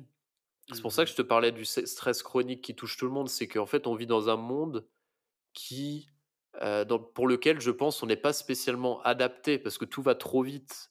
Les réseaux sociaux, les emails, on va faire tout très vite, hem Toujours beaucoup de sollicitations aussi, plein exactement, exactement et en fait, on n'est pas adapté à on n'a pas encore réussi à s'adapter totalement, en fait, à toutes nos créations. Ce qui fait qu'on est sursollicité et on est constamment dans cette zone de stress au Mmh quotidien. mh. On a peu de Mmh temps pour revenir dans cette zone parasympathique de détente et le fait Ouais, de se trouver des moments, bah, comme tu fais avec les routines de respiration, avec la méditation, avec les balades, en nature, ouais. avec, un prendre 10 minutes pour pour soi, pour faire, je sais pas, de la peinture, de la céramique, ce que vous voulez. C'est des moments qui permettent de redescendre dans cette zone-là et du coup stimuler la récupération et bah, vous vous reconnectez à vos sensations, vos émotions, comment est-ce que je me sens? Et pour moi, c'est essentiel, tu vois? Et en De termes de récupération et de performance sportive, ça y est, je comprends très bien et merci de l'avoir expliqué aussi bien avec ces images-là. C'est qu'en fait, la récupération et la croissance, elle se fait dans cette phase de repos, ouais, pas dans la phase exactement, Et quand, donc, il faut cette phase d'effort, mais il faut revenir le plus vite possible dans cette phase de repos et de récupération, parce que c'est là qu'a lieu la croissance, c'est là, qu'a- c'est là que tous les, les efforts que tu as fait, en fait, prennent, prennent exactement. Donc, l'important d'y revenir et de pouvoir s'y maintenir volontairement, consciemment. Et c'est ça, donc, qui est beau avec la respiration et le mental, c'est de reprendre un peu le contrôle du véhicule. Quand exactement, je le décide, j'appuie sur la pédale d'accélérateur. Quand je le décide, j'appuie sur la pédale de frein. Exactement. dans un véhicule, heu, que tu maîtrises pas, en fait. C'est ça. En fait, i je pense que c'est très bien expliqué et c'est une belle métaphore. Je pense que faut voir ça en fait, heu, faut faut pas se dire qu'on doit être tout le temps dans une zone de détente parasympathique parce que c'est pas vrai. La vie est chaotique par par naissance et on a besoin de jouer en fait, aller chercher des amplitudes extrêmes. D'aller extrêmement dans le la détente, le repos et aller de façon extrême, dans l'activation, le bon stress, le sport intense, la stimulation actuelle intellectuelle, pardon. En fait, on a besoin de faire le yo-yo et mmh, ça me fait faire un parallèle avec, le nerf vague, peut-être que tu en as entendu parler, qui est justement un nerf qui traverse, tout, tout le Ouais, corps et qui qui Ouais. qui permet en fait justement de plus ton nerf vague va être élastique, donc c'est-à-dire qu'il va Mmh pouvoir passer de sympathique, parasympathique, sympathique, parasympathique, sympathique, parasympathique, le plus vite possible, plus tu vas être entre guillemets «résilient» face au stress et être capable de réguler les situations. Les Mmh. personnes qui, comme moi, comme je l'ai été, sont en stress chronique, elles ont beaucoup de mal de redescendre dans la zone parasympathique. Parce que toute la journée alors je te parle de mon cas, moi j'étais beaucoup du coup sur le travail. Entre midi et 2, j'allais au CrossFit. Donc là, tu te rajoutes encore un pic de stress. Tu reviens, tu manges, après tu retravailles. Donc en fait, toute la journée, tu es dans le sympathique Mmh et en plus de ça, à un moment de de de ma vie, je faisais encore Wim Hof le matin. Donc en plus, j'activais encore plus le sympathique. Donc en fait, Mmh. j'avais très peu de moments où je redescendais en parasympathique, tu vois? Et globalement, c'est notre c'est le on va dire le problème de notre société, c'est qu'on est plus toujours dans l'action, dans la Mmh mh. stimulation, que ce soit avec les réseaux sociaux, heu, les les les emails, heu, les activités très intenses parce qu'on a on on a besoin de décompresser, alors on fait des activités très intenses. On va faire du crossfit pour se défouler de sa journée de travail pour le stress. On va faire des Mmh ultra trails parce que, heu, on a besoin de challenge, heu, on a tu vois, on rajoute encore toutes ces activités-là, c'est du stress pour l'organisme. Et en fait, si on n'arrive pas à avoir des moments pour redescendre, avec la respiration, avec la prépa mentale, avec, heu heu, la marche, avec, heu, des choses plus douces, peu Mmh importe ce que vous faites, au bout d'un moment, en fait, le on arrive dans un une chronicité du stress et en fait, on récupère pas bien. Et et on ouais. C'est et c'est primordial à mon sens de comprendre ça et c'est pas pour rien que les sportifs de très haut niveau, la récupération, ça fait partie de l'entraînement, tu vois? Mmh Moi, je disais souvent dans mon dans mon milieu à parce que dans mon milieu de l'entrepreneuriat, il y a une philosophie où c'est, heu heu, grosso modo, heu, toujours plus, quoi. Mmh Et je faisais souvent la comparaison, on disait: «Mais si on veut être performant en tant qu'entrepreneur, la récupération est primordiale comme un sportif de haut niveau» et qu'à long terme, ça ne fonctionne pas. Et aujourd'hui, bah, tu vois, je suis content parce que je vois quand même que tu as des entrepreneurs assez connus comme Elon Musk, heu heu, Zuckerberg qui se mettent au sport et qui évangélisent un peu ça en disant qu'ils se sentent plus équilibrés, du coup, ils prennent des meilleures décisions pour leur boîte. Pour moi, c'est Mmh essentiel, mais jusqu'à il y a encore, heu, 4-5 ans, c'était pas la philosophie, tu vois? Et pour moi, c'est hyper important, tu vois, dans sa vie de. Ça, c'est au centre de mon approche aussi de la préparation mentale, c'est-à-dire que le bien-être d'un athlète est indissociable de sa c'est clair, performance et autant tu t'entraînes, autant tu dois récupérer. c'est clair, Ta récupération, elle doit être au niveau de ton entraînement, de même intensité et que l'équilibre, en fait, il se situe là. Pas dans un petit milieu, je m'entraîne un peu, je récupère un peu. Non, vas-y, entraîne-toi à fond, défonce-toi, dépassement de soi, goût de l'effort. Moi, je suis à fond pour ça. hein. Mais derrière, il faut aussi que tu aies des méthodes, il faut aussi que tu aies quelque chose pour récupérer et te reposer C'est ce ça. Ouais, c'est clair. Bah, pour moi, c'est essentiel. C'est clairement essentiel d'avoir cette approche-là. Sinon, tu ça peut ça pourra peut-être fonctionner si tu récupères très bien et si tu es jeune, heu, pendant quelques années, mais au bout d'un moment, tu tu vas te heurter à entre guillemets, à un mur, pour moi. Et puis, c'est aussi du coup, et ça, ce que j'essaye de mettre en, en valeur, reprendre le contrôle sur ta vie et sur ta progression et sur ta performance sportive. Pouvoir justement appuyer à fond sur l'accélérateur quand on a envie, quand tu vas à l'entraînement en compétition, et pouvoir appuyer à fond de façon volontaire, consciente et maîtrisée sur le frein quand tu as besoin de reposer, de récupérer, d'être dans la relaxation et de la détente, tu vois. C'est ça.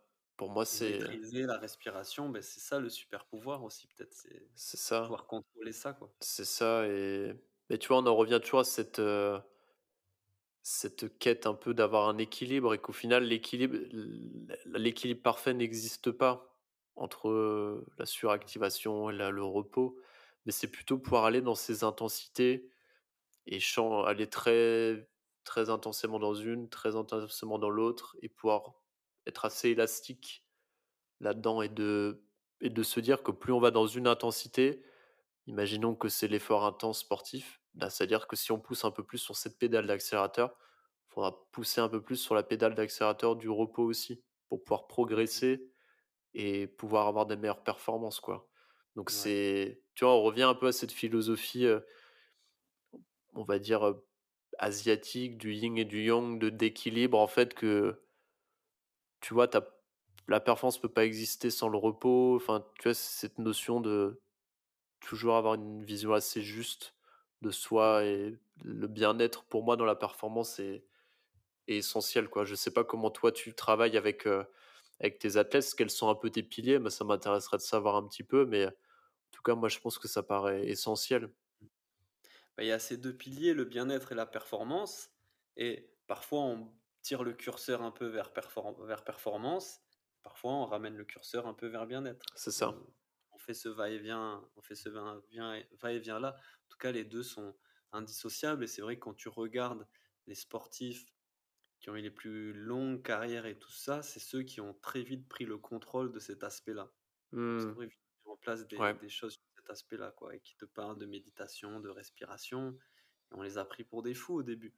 Mais eux sont Ouais. vraiment adaptés quand les autres, beh, sont morts. Ouais, c'est ça. Bah, c'est après ce qui est intéressant, c'est que je vois aussi que, tu as de plus en plus de tu disais d'athlètes et de sportifs de haut niveau qui parlent de tout ça, de la méditation, de la respiration, du yoga Mmh Ouais. et du coup, moi, j'observe aussi que plus on va, avoir des figures comme des athlètes, des sportifs qui parlent de ça, plus les gens aussi vont s'autoriser à le faire, ils vont «y croire» entre guillemets. C'est un peu malheureux, mais En tout cas, c'est une bonne chose. Moi, j'ai eu pas mal de messages, tu sais, heu, ces derniers temps parce qu'il y a beaucoup d'athlètes, heu, qui parlent de la respiration, not notamment Novak Djokovic qui utilise la respiration depuis des années qui en parle ouvertement.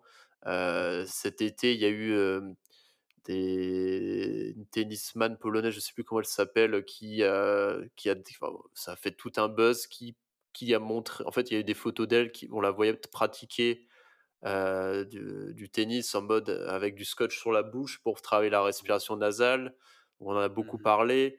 Il y a Erling Haaland, un exactement, ouais, qui a parlé, qui aussi. faisait du mouse tapping la nuit aussi, ça on tout le monde m'en a parlé autour de moi et du coup, moi, ça me fait ça me fait beaucoup rire aussi parce que j'ai beaucoup de de personnes dans mon entourage qui quand je leur raconte tout ça, leur explique certains exercices, le fait de se scotcher la bouche pour avoir la respiration nasale, ils se foutent un peu de ma gueule parce qu'ils se disaient: «Qu'est-ce qu'il a encore allé chercher comme, technique, outil Boris?» parce qu'ils me connaissent et que j'expérimente pas mal de trucs et après ils me disaient: «Ah bah, c'est peut-être pas si con que ça ce que tu es en train de faire parce que si les les athlètes de haut niveau le font, c'est qu'il y a peut-être une part de vérité». Donc c'est cool, c'est que je vois aussi que toute la, mmh, toute, on va dire, cette sphère du sport de haut niveau commence à s'emparer de ces outils, de la prépa mentale, de la méditation, de la respiration et ça autorise aussi les gens à s'intéresser à des choses qu'ils pourraient trouver soit un peu trop perchées, soit avant-gardistes, soit pas pour eux et je trouve que Mmh c'est chouette aussi, c'est bien, ça va dans le bon sens. C'est vrai que s'autoriser, c'est le terme, je trouve, est très adapté. Parce que tu as plein de gens qui, qui sentent un attrait, ils ont une intuition et tout ça, mais s'autorisent pas à le faire parce que peut-être que dans leur club, faut surtout pas parler de méditation, sinon tu passes pour un Ouais, c'est clair et je pense que tu as des soit des clubs, soit des sports qui sont plus ou moins ouverts à tout ça. Mhm. Tu vois, Ouais. moi je le vois dans ma box de CrossFit, Il y a un intérêt, mais pour autant, c'est encore, heu, je sens que c'est très assimilé à du yoga, à quelque chose d'un peu yin, un peu féminin, un peu on en pourquoi on ferait ça, quoi? Ok. Tu vois? Mais je pense que ça va dépendre des clubs de CrossFit et je pense que selon les sports, tu peux aussi avoir plus ou moins un intérêt qui va être, heu Développer ou pas? Je pense que peut-être dans les arts martiaux, c'est peut-être plus facile parce qu'il y a quand même cette connexion avec l'Asie, après sur le JJB, c'est connexion avec le Brésil, mais je sais pas si c'est quelque chose qui est développé chez Bah, chez vous dans ton que oui sport? et non, parce que à la fois, quand tu repenses aux origines des arts martiaux, notamment les arts martiaux japonais, beh, la méditation, l'aspect mental est au cœur de la pratique, au cœur de l'entraînement. On ne peut pas dissocier les deux. Mais dans la culture de ces sports-là aujourd'hui, eh ben, on est plus dans quelque chose de très guerrier, Mmh. égo. Et on veut pas entendre parler de mental, d'émotion, Ouais, de méditation et tout ça. Donc il y a les deux. Ça, ouais, tu deux, trouves les 2 les hein, deux aspects. en Ouais. fonction j'imagine de tes coachs et des salles, heu Ouais, c'est ça. C'est de la culture, heu, ambiante, quoi. je veux bien qu'on revienne sur ce coup du sparadrap parce que tu vois, autant moi j'ai testé euh, moult choses dans la respiration, plein de techniques d'exercice, tu sais, de mettre des sangles aussi autour de ton diaphragme Ouais, pour l'entraîner, tout ça. Mais le sparadrap, je sais pas pourquoi, et c'est du coup, c'est peut-être le cas d'autres gens, c'est pour ça que je voulais qu'on parle. Moi, j'y arrive pas. J'arrive pas à rester avec ce sparadrap. Je l'ai essayé notamment la nuit parce que ouais, on m'a conseillé la nuit, c'est super pour vraiment avoir une respiration nasale. J'arrive pas à avoir ce bout de sparadrap sur la bouche, quoi. ouais, heu, bah, T'as c'est déjà vu ça? oui, oui, oui, c'est c'est assez fréquent et j'ai au final, heu, il y a beaucoup de gens déjà qui ont une appréhension à mettre un sparadrap sur la bouche pour dormir. Ce que je comprends parce que ça paraît très étrange et ça fait écho à une des p 1 peurs inconscientes, heu, viscérales qui est la s le fait de s'étouffer et de pas pouvoir Mhm. respirer. Donc déjà, c'est très inconfortable pour beaucoup de gens et notamment pour ceux qui savent qu'ils respirent par la bouche. Donc heu, c'est normal et comment est-ce qu'on peut, on va dire, faire un peu péter cette, croyance ou cette, appréhension-là? Ça peut être déjà, en fait, pour, certaines personnes, mettre seulement un tout petit bout sur la moitié de la lèvre la journée, se rendre compte que ça va, en fait, on s'adapte très vite. Après, ça peut être le faire avec un plus plus grand bout, en faisant une sieste, heu, y aller petit à petit, tu vois? Cette notion d'y aller, crescendo et Ok. après du coup, pendant la nuit, bah, voilà, tester. Il y en a pour qui ça change pas grand chose, heu, il y en a pour qui ça change vraiment, la qualité de leur Mhm. sommeil. Chez moi, je moi, j'ai plus vu les effets sur le long terme. Bon, des fois, ça je vais pas dire que j'arrive à à sentir que sur certaines nuits, ça fait le jour et la nuit, mais c'est surtout à long terme, j'ai senti que ça que je dors mieux. J'ai vraiment un sommeil qui est plus profond. Et après, est est-ce que toi, tu disais que c'est tu te l'enlèves pendant la nuit ou c'est la l'appréhension de Non, le c'est faire? plutôt la sensation, en fait. Je mets ce sparadrap sur ma bouche, je vais me coucher, je me dis: «Mais, c'est trop gênant, en fait, ça me dérange», je je l'enlève. Ouais, c'est bah, c'est La gênant parce que tu as du mal à respirer par le nez ou c'est la sensation d'avoir le non, sparadrap? la sensation, le sparadrap sur mes lèvres, heu, je sais pas j'ai pas j'ai pas après j'ai pas persévéré là-dedans. Je me suis dit que moi, je pratique pas mal de choses à côté, voilà, c'était Oui, juste pour tester, du coup, je l'ai pas ouais, j'ai pas l'expérience, ouais, bah, moi ce moi j'utilise un sparadrap hypoallergénique, tu sais, un truc que tu achètes en pharmacie qui Ouais, qui est pas trop enfin pas un pas du ruban adhésif quoi, tu vois? Donc déjà, c'est un peu mieux. Après oui, tu t'habitues aussi. Tu t'habitues, Mmh après c'est pas très glamour, heu, pour ta chérie à côté ou c'est clair, mais heu, moi je sais que ça m'aide bien. Après c'est c'est une exploration, hein. Moi je force personne à, mh. tu vois, à expérimenter ça. En tout cas, moi j'ai jamais eu il y a pas de risque spécifique parce que à part si vraiment on a les la la cloison nasale totalement bouchée, que de base on respire vraiment très fortement par la bouche et que le faire on faut y aller progressivement quoi. Faut pas directement se scotcher la bouche et essayer de dormir, c'est y aller petit à Ouais, petit. Mais voilà, d'hab. c'est exact ouais, on en revient à quelque chose de basique, mais qu'on a besoin de répéter souvent, quoi. Yes. Donc heu, Du coup, quel conseil tu donnerais à un athlète qui souhaite explorer cet aspect-là de la de la respiration et améliorer sa respiration? ouais, j'essaie de donner quelques principes. Je dirais déjà que l'attention au souffle au quotidien, c'est déjà quelque chose qui peut vous faire énormément progresser en respiration. Parce Mmh qu'en fait, on se rend compte que la respiration est très connectée au système nerveux et du coup aux émotions. Quand je vais avoir une respiration qui va être rapide, chaotique, Je serais plutôt dans une émotion de stress, d'énervement, de colère. Notre rythme cardiaque va être plus élevé ça, tout le monde le l'a pu l'observer et au contraire, quand je suis détendu, on a plutôt une respiration calme, posée, qui suit une courbe sinusoïdale, détendue. Donc déjà, avoir une attention au souffle au quotidien, ça permet de voir qu'en fait, on est on a il y a un effet, une interdépendance entre notre système nerveux, nos émotions et la respiration. Déjà, ça permet de de voir ça. Et une fois qu'on a vu ça, ça veut dire que quand on est dans certains états, on peut utiliser la respiration pour nous réguler. Donc, pratiquer certains exercices, notamment des exercices de, relaxation, peut être intéressante.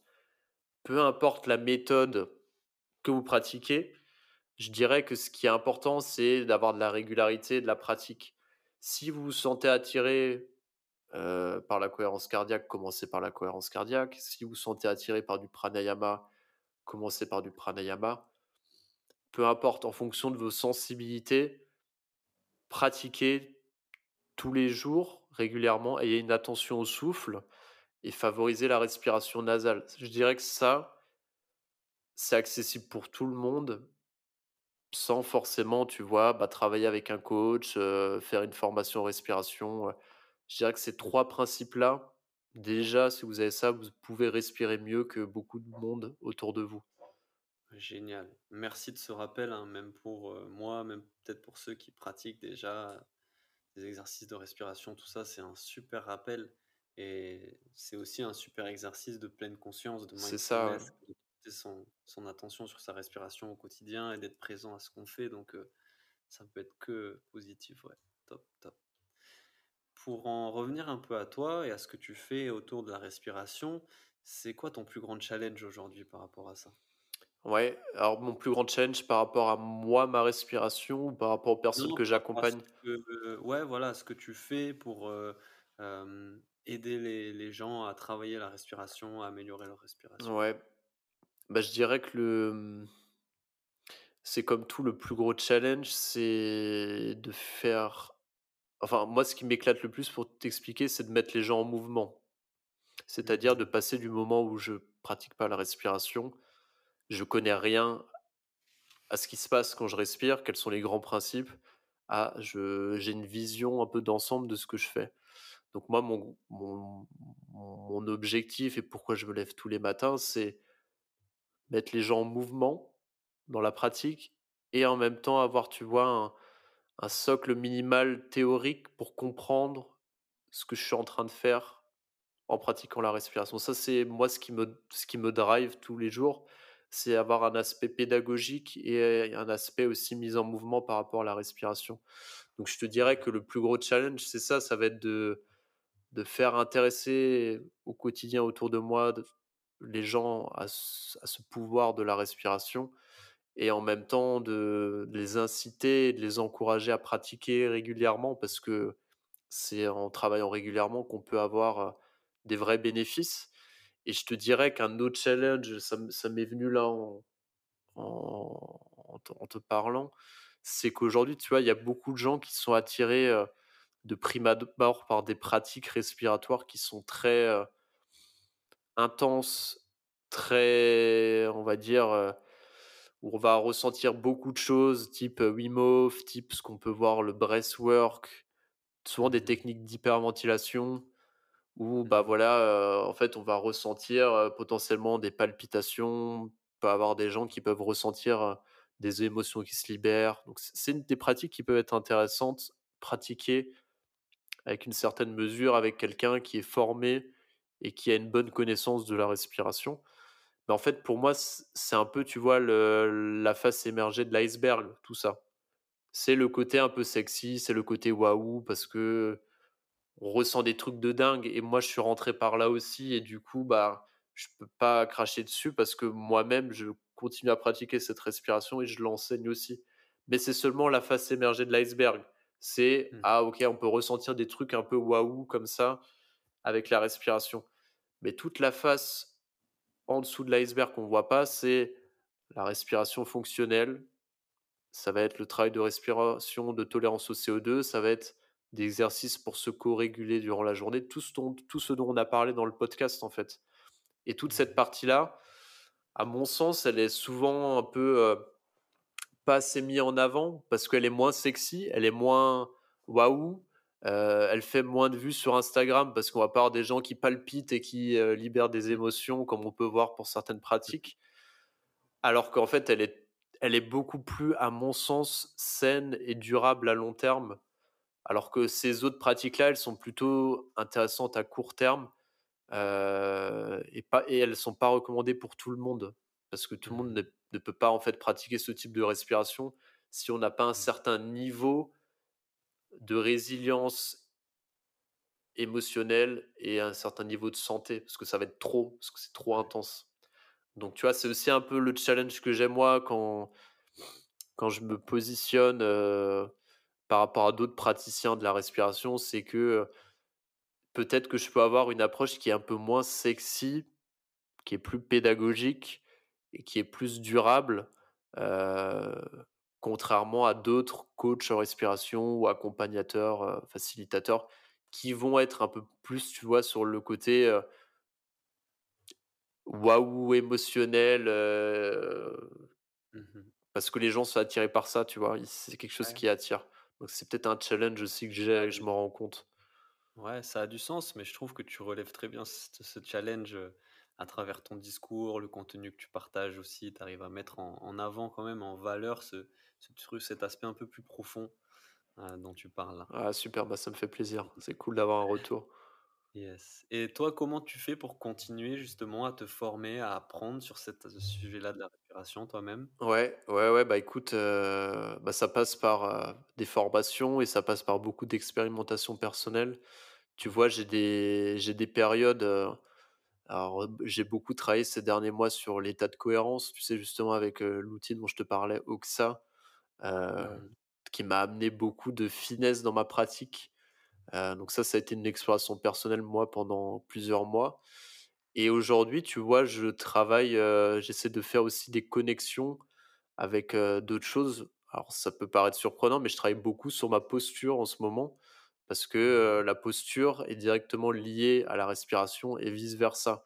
Quand tu améliores ta respiration, tu améliores ta posture et quand tu Mmh améliores ta posture, tu améliores ta respiration. Et moi, si tu veux, j'ai pas mal de limitations dues à la posture assise, heu, épaules vers l'avant Mmh et du coup, je travaille Mmh beaucoup sur des exercices plutôt, on va dire, de mobilité en ce moment pour aller, ouvrir toute la cage thoracique, me tenir plus droit, heu, pouvoir en Mmh fait aller chercher ce qu'on appelle une respiration qui va être plus complète et Mmh tu vas dire une ouverture costale qui va être plus ouais. importante, ouais. Donc Ouais, ça, c'est un peu mon sujet du moment, c'est connecter, la respiration au mouvement et pas seulement, tu vois, la pratiquer de façon, assise, statique, mais aussi la pratiquer, sur un sur un aspect dynamique. Donc ça va être, beaucoup de formations, beaucoup de livres, beaucoup de lectures, des études qui sortent. Mmh donc il y a y a pas mal de choses, quoi et puis, je dirais que c'est un terrain de jeu qui est un peu infini parce que ça connecte avec plein de choses. Tu vois, on a parlé de la digestion, heu, si tu as envie d'améliorer ta digestion, bah, la respiration peut t'aider. Si L'alimentation. pareil, heu, tu vois, typiquement ça ça fait des connexions avec imaginons quelqu'un qui a le nez bouché tout le temps, ah bah, peut-être, heu, qu'il se rendra compte que s'il a le nez bouché et qu'il respire par la bouche, c'est parce que, il est il a une sensibilité au gluten ou au lactose. Mmh Tu vois? Et souvent les gens s'en rendent même pas compte et quand je fais des accompagnements Bouteiko, c'est un des sujets, heu, pour restaurer la respiration nasale ouais. et c'est, heu: «OK, est-ce que vous avez souvent le nez bouché?» «Oui». «Ah oui, oui, souvent». «Ah bah, prêtez attention de quand quel est le moment dans lequel votre nez va se boucher?» et souvent c'est: «Ah bah, c'est vrai que quand je mange du gluten, heu, mon nez se bouche». «Ah, c'est vrai que les produits laitiers, j'adore, mais ça me bouche le nez». Alors ça veut pas dire qu'on doit tout arrêter forcément, Mmh Mais peut-être essayer aussi de repérer dans l'alimentation, bah, peut-être qu'il y a des blocages qui peuvent se faire des sinus Ouais, dus à une sensibilité alimentaire, quoi. Mmh Donc, heu, tu as énormément de pistes d'exploration et c'est c'est vraiment top, quoi. Est-ce que justement tu aurais un livre à nous recommander sur, la respiration? Ouais, j'en ai, j'en ai 2 qui me viennent. Il y a un très connu et qui est très facile à lire et qui se lit très bien, c'est celui de James Nestor qui s'appelle «Breath», Respire en français. Heu, c'est un journaliste qui s'est intéressé à la respiration et qui mêle en fait, heu, études scientifiques et expérimentation personnelle et du coup, c'est super intéressant parce que c'est écrit de façon journalistique, C'est c'est très accessible. Ouais. et pour ceux qui ont un esprit un peu plus scientifique et qui veulent quelque chose de complet, le livre de Stéphane Jansoun, heu, Respire respirer bien plus qu'une pratique essentielle, heu, qui est du coup Stéphane Jansoun, qui est le fondateur de l'école dans lequel je me suis formé, la Bracing Academy, qui a un Mmh profil d'ancien triathlète de haut niveau et qui a fait un travail de synthèse qui est, heu, très, très cool, très complet, heu, mais qui demande d'avoir un esprit un peu scientifique et d'ai d'aimer aller dans le fond des choses. Donc ce livre est très, très cool pour ça. Ah mais c'est cool, il y a deux deux approches alors Voilà, comme aller ça, en fonction de son profil, on peut, on peut aller creuser. Et au niveau de toi, ce que tu proposes, pour explorer la respiration, qu'est-ce que tu proposes actuellement? Je sais qu'il y a un bootcamp qui qui a l'air génial d'ailleurs, j'ai regardé la Ouais, le post que tu avais fait dessus. Ouais, bah, écoute, heu, merci déjà pour, heu, me permettre d'en parler et puis, heu, avec ce que tu fais avec le podcast, ça peut permettre d'intéresser enfin de faire connaître aussi mon travail, donc c'est c'est chouette. mmh mh. Moi, je propose, bah, du coup, comme tu disais, hein, là, depuis, heu, depuis depuis début septembre, je propose, un format collectif, un bootcamp. Ouais. Heu, du coup, c'est une c'est une idée de partir avec, heu, pendant, heu, pendant une période de 5 semaines, faire 5 lives, 5 masterclass en ligne, donc totalement en distanciel, dans lesquels on va explorer avec un groupe de 20 personnes tous les différents volets, tous les aspects de la respiration, avec chaque semaine une thématique en particulier et on va expérimenter ensemble, tu vois, bah, différentes pratiques, différentes techniques et chaque, heu, live, j'ai très à cœur, bah, comme tu as vu dans ce podcast, d'expliquer les grands principes pour qu'on Mmh puisse avoir, en fait, à la fin de ce ce programme, une autonomie totale sur la respiration et du coup, quelle pratique me correspond à moi. Donc il y a ce Mmh. programme en ligne que vous pouvez aller voir. Il y a une prochaine promotion qui va arriver là, heu heu, milieu novembre, donc heu, si ça intéresse certains d'entre vous et heu, je pratique aussi, encore des coachings individuels, Mmh pour mh. ceux qui qui le souhaitent, qui veulent travailler en individuel sur des problématiques, très particulières et ça, du coup, c'est voilà des on va dire des sessions de en fonction de des objectifs, mais ça peut aller de 4 sessions sur un mois à plus longtemps en fonction de l'objectif de la personne, quoi. Top, top, top. Ça vraiment pour aller, pratiquer, creuser avec toi et en même temps comprendre et décrypter les mécanismes parce que ça aide vachement après à à les intégrer de ça, façon, précise, c'est ça. Et après en termes d'information, tu as aussi une page Instagram sur laquelle tu partages toujours des trucs, vachement intéressants, sur, sur la respiration. Un podcast aussi, toi? Ouais, j'ai aussi, alors comme Ah. disais, une page Insta où je partage pas mal de conseils. Je suis aussi sur LinkedIn où je partage pas mal de conseils pour, ceux qui sont plus entrepreneurs et et puis un podcast aussi, L'Alignement, qui est un peu moins actif en ce moment, mais qui est en train de repartir à la rentrée où je parle, de toutes les thématiques d'équilibre pro, perso, performance, bien-être, heu, il y a des invités divers et variés qui vont de coach, naturopathe, heu, sportifs, Yes. entrepreneurs. Donc si ça Mmh intéresse aussi, il y a pas mal de choses à explorer. je mettrai tous les liens, Super. et il me semble aussi que tu faisais des trucs pour ceux peut-être qui sont sur Aix-en-Provence ou dans le coin. Tu Ouais. fais des trucs en direct, des séances, Ouais, super, bah, des ateliers? tu fais bien d'en parler, ouais, effectivement, j'ai là, à partir de septembre, je vais je vais relancer du coup, avant je faisais des des masterclass de 3 heures, mais là, je vais lancer des cours, toutes les 15 jours de respiration sur Aix-en-Provence. Donc, cours très accessible et le but, c'est, heu, prendre une heure, heu, chaque, heu, 15 jours pour venir expérimenter différents outils, pratiques respiratoires. Donc, si, Vous ferez ça où? Dehors, dans une salle, Ouais, ouais, alors on commence dehors dans un parc, là pour les premières sessions et puis, je suis en train de regarder pour trouver une salle aussi, pour expérimenter tout ça l'hiver, ouais, quand il fera un peu plus frais. Yes. OK. OK, super. Beh, je mettrai tous les liens. Je vous invite vraiment à aller voir, heu, ce que propose Boris sur la respiration. C'est super bien expliqué, c'est super cool et heu, franchement, moi, je trouve que c'est un sujet vraiment passionnant. Il est au cœur de ce qui nous intéresse ici, c'est-à-dire le sport et le mental. Donc heu, vraiment, je te remercie, Boris, pour tous ces ces éclaircissements et ce partage. Tu nous a donné beaucoup de valeur, là, Et ben sur la respiration. et bah, écoute, moi je te c'est toi que je remercie, merci beaucoup parce que c'était un plaisir toujours de d'échanger sur tous ces sujets et puis tu m'as posé des questions qui étaient, super pertinentes et qui je pense, ont permis d'amener pas mal de points, très, très cool pour les auditeurs aussi, donc c'est moi qui te remercie. Cool, ça fait plaisir. Pour finir, est-ce que tu aurais un invité à nous recommander avec lequel on pourrait parler peut-être de respiration, de mental, de sport, tu vois, tout ce qui touche de près ou de loin à ces sujets-là? Ouais, alors, heu, je réfléchis, qu'est-ce que tu cherches comme invité? Mental, respiration, est-ce que tu as Ouais, Méditation, c'est un podcast sur le sport et la préparation mentale. Donc peut-être un invité avec lequel on pourrait aborder, heu, ces sujets-là.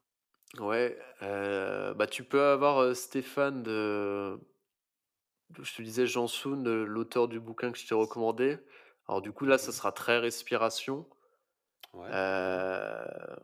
J'ai pensé à à Julien Lepage, mais tu l'as déjà invité, tu m'as dit, il me semble? Oui, ouais, Julius, Julius, ouais, avec qui j'avais fait aussi un coaching, heu, avec qui j'ai aussi fait un épisode de podcast que je dois sortir. Yes, on le Heu, salue bien on le fort salue bien fort. Heu, qu'est-ce qui me vient d'autre? Ce serait intéressant de ça me fait penser, est-ce que tu vois qui c'est, Steve Gentis? Ouais, oui, oui, je il faut que je rentre en contact avec lui pour, Ouais, je je le connais pas personnellement, heu, j'ai pas encore trouvé l'occasion d'échanger avec lui, mais c'est la personne qui me vient et Sur avec qui ouais, je pense que ça pourrait t'intéresser parce qu'il a une approche, très chouette justement sur la méditation, l'illusion du soi, la connexion avec les philosophies, asiatiques et il est, bah, pareil dans les arts martiaux, préparation mentale, et je pense qu'à mon avis, tu pourrais te régaler avec lui. Yes, ça fera une belle discussion ça, c'est Ouais, je pense que tu tu vas te régaler. Cool, bah, écoute Boris, je te remercie encore une fois pour cet échange. Merci à toi. J'espère que ça vous aura plu, que vous en retirerez plein de choses. Si on devait vous dire un truc pour finir, c'est quoi que vous fassiez là et que vous allez faire dans les prochaines heures, portez attention à votre respiration. Exactement. Respirez par le nez, portez votre attention sur votre respiration, ne serait-ce qu'une minute, 2 minutes, revenez-y et heu, ça va ça va vous faire beaucoup de bien. Exactement, je peux connaître dans ton sens. Bon, bah, c'est cool. Yes. Merci Boris, merci tout le monde, on se Ciao. retrouve à l'épisode. Ah, Ciao, ciao. ciao, bye bye.